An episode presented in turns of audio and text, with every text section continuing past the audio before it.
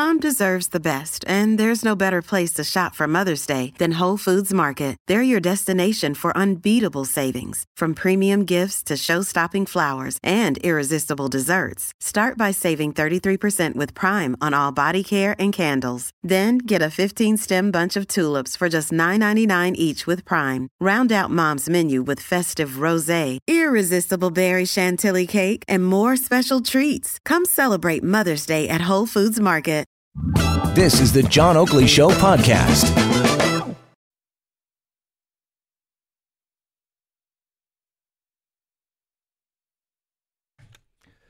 On a great day for Talk Radio. Uh, otherwise, we were just talking about the importance of referrals from doctors. This became a celebrated court case. Whether it goes further up the food chain, anyone's guess on that matter, and others dealing with mental health.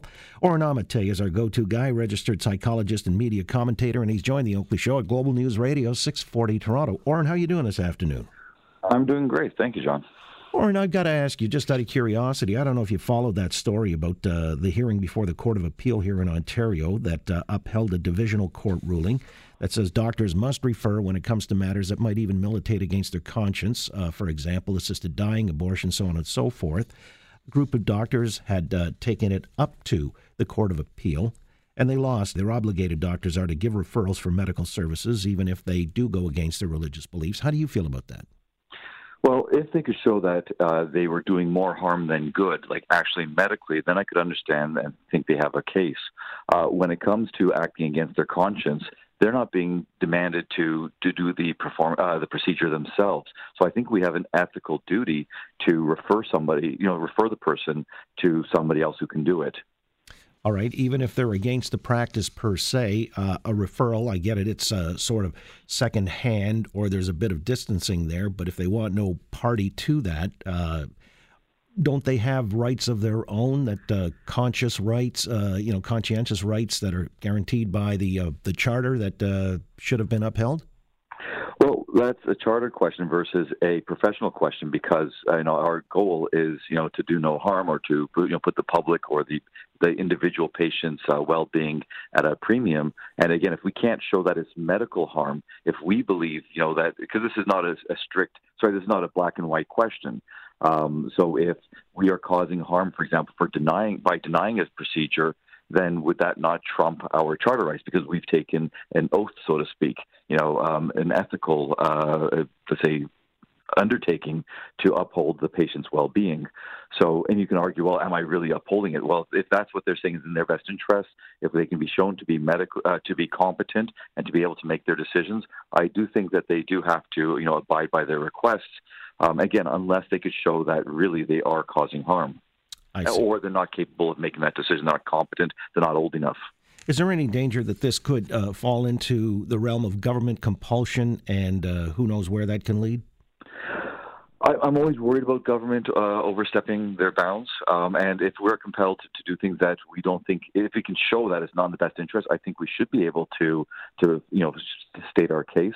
And if uh, and if we can show that it's not in uh, the public's best interest, then I would hope that we have an ability to you know to fight against it. In this particular case, I'm just thinking that again, if I were forced to do something that I thought was wrong, um, then that would be a problem. But if I can simply just refer someone else, um, you know, I, I, don't think that I, I don't see that as an issue. Saying I'm not going to do it, I will. T- I could I could even tell my patient this is why I, I don't think it's right, or this is why I think you might want to reconsider it. But I don't think I can exert any pressure beyond that. And I think that they have the right to be referred to someone who will do it. All right. So I was like, mm, mm, down the hall, that guy. Uh, I, I, got, I don't know. Does this one go higher to the Supreme Court? Any idea? That uh, I don't know. That's above my pay grade. Okay. Dr. Oren Amitay with us, registered psychologist and media commentator. Hey, let's speak to the Supreme Court story. Justice Clement Gascon. Uh, he suffered a panic, panic attack last week and uh, was MIA for a while. There was great concern from the family and the police. They tracked him down. Uh, no harm, no foul. Uh, but he's planning to retire. He announced that earlier last month. Uh, and the Chief Justice uh, basically said it won't affect his ability to continue on the bench. Apparently, he's suffering this panic attack as a result of depression. Uh, he's also had a change in medication. Uh, is he still in good standing on the bench? Won't it compromise maybe rulings or so on and so forth? If he wasn't uh, getting treatment for it, whether it's uh, medication or through psychotherapy, or preferably both, um, and if he wasn't, uh, if, if he was in a state where he was incapacitated, which if in the middle of a panic attack, you cannot think. You can barely keep your, you know, your thoughts together at, in any capacity, uh, let alone trying to make these high-level, uh, you know, thought processes occur. So if he were doing that or trying to make a ruling in that state, then I would say that's, uh, you know, that, that's improper.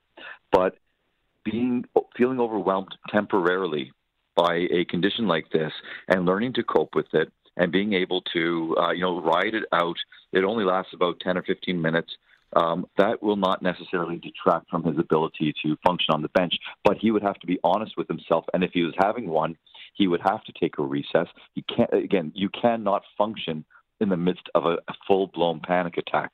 So if he tried to do that, that would be a concern. But I don't think that should prevent him. You know, again, if he has the safeguards in place, you know, takes a recess, composes himself, and is able to return to the bench, uh, you know, within a half an hour, for example, I don't think that would be an issue. Um, if he tried to return, he wasn't in the proper state, and it was clouding his judgment and his ability to, you know, to make these kinds of decisions. Then I would be concerned. All right. Well, you know, uh, at least the fact that it's come to the fore tells us that uh, there's less stigma attached to that, as opposed to uh, what happened to Justice Le Dain, I think, back in the uh, mid to late 80s, where uh, he was basically turfed from the bench because he also suffered from depression and anxiety, uh, mental illness in a nutshell. And that's the beat I wanted to uh, dwell on here for a moment or two because uh, Global News has a series, and this is the third installment that airs tonight, exploring the Canadian healthcare system and the financial burden it places on many Canadian families in order to ensure their kids are receiving the mental health care they need. Uh, it's interesting that it focuses on. At Evernorth Health Services, we believe costs shouldn't get in the way of life changing care, and we're doing everything in our power to make it possible Behavioral health solutions that also keep your projections at their best? It's possible. Pharmacy benefits that benefit your bottom line? It's possible. Complex specialty care that cares about your ROI? It's possible. Because we're already doing it. All while saving businesses billions. That's Wonder made possible. Learn more at evernorth.com/wonder. Many of us have those stubborn pounds that seem impossible to lose, no matter how good we eat or how hard we work out my solution is PlushCare. PlushCare is a leading telehealth provider with doctors who are there for you day and night to partner with you in your weight loss journey. They can prescribe FDA-approved weight loss medications like Wegovy and Zepbound for those who qualify. Plus, they accept most insurance plans. To get started, visit plushcare.com slash weight loss. That's plushcare.com slash weight loss. Children primarily. Seems to me child psychiatry is becoming a bigger field. Would you concur? I would, and I'm concerned about child psychiatry expanding too much. Uh, I think we need to focus more on child psychology. Now, this could be self-serving because that is my profession, but psychiatry, you know, by nature, it's and it's not for everybody, but it is more of a medical model. And trying to reduce all of children's issues to something that can be dealt with, you know, through let's say medication I am very concerned, and we know that. I mean, for the last um, three decades at least, if not four, we have seen um, medicine being used what I would consider to be recklessly in many cases with children or with youth. Uh, medication that was meant for adults was meant for certain contexts, and yet is being used with children in a different, uh, you know, uh, for in a different capacity. That's worrisome. Um, I think we do need to spend more time and money on uh, children's mental health but we should do it through a psychotherapeutic or psychological or supportive uh, mechanism, not simply medication. Well, you know, this uh, Ipsos uh, study that was done, a poll for Global News exclusively, 51% of Canadians believe mental health services should be covered for those without insurance of their own, uh, and a psychologist can run them, you know, 175 a visit, so it's obviously expensive. What's the situation here in Ontario? Uh, is this covered by OHIP? Uh, do you have to take out private insurance plans through employers, perhaps? How does that work? Yes, so there is no, um, OHIP does not cover psychological services. If you can get in to see a psychiatrist or a GP, a general practitioner, who does some type of supportive therapy, psychiatrists can be qualified to do, you know, real psychotherapy. But most of these family doctors is just talking, you know, having an hour just to chat and they get booked up really quickly because it's such you know there are so few people who are doing that so if you want to see a psychologist or another type of uh, psychotherapist you do have to pay out of pocket unless you have private insurance much of the private insurance is like three or five hundred dollars Uh, some companies have what's called an EAP or an employee assistance program that you'll get three to five sessions if you're lucky. These are not with psychologists. Usually, they're with you know um, people with far less experience. And once you're finished that, well, now they say we'll refer you to a you know psychologist where you have to pay out of pocket. So we do not have uh, coverage for people who you know who do need this type of um, service.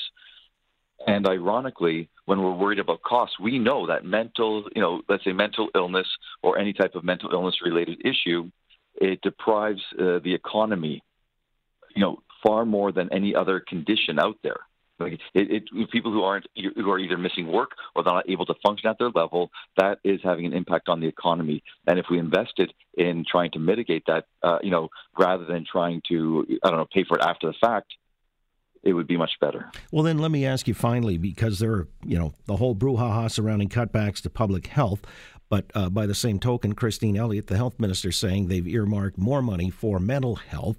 Uh, where do we stand on that? Are we uh, net going to be beneficiaries of more uh, public health funding for mental illness or less?